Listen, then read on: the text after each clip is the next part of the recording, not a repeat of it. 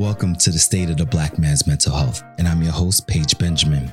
I created this show to provide black men from across the diaspora a voice when it comes to dealing with mental health. This show is about more than the barbershop or locker room talk. We dive deep into topics that impact the black men in our respective communities and also shine a light on the fact that we're not alone when it comes to dealing with mental health issues as a black man in the world at large. Every episode will have a panel discussion where we touch on topics from hypermasculinity to vulnerability, depression, and more. You'll hear from brothers from all over the world be vulnerable and tell you how they feel in the moment based on the topics we discuss.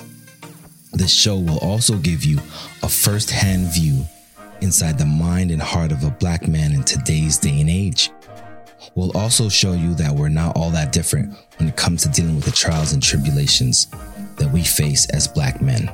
You can find us on YouTube, Apple Podcasts, Spotify, and anywhere you stream your podcasts.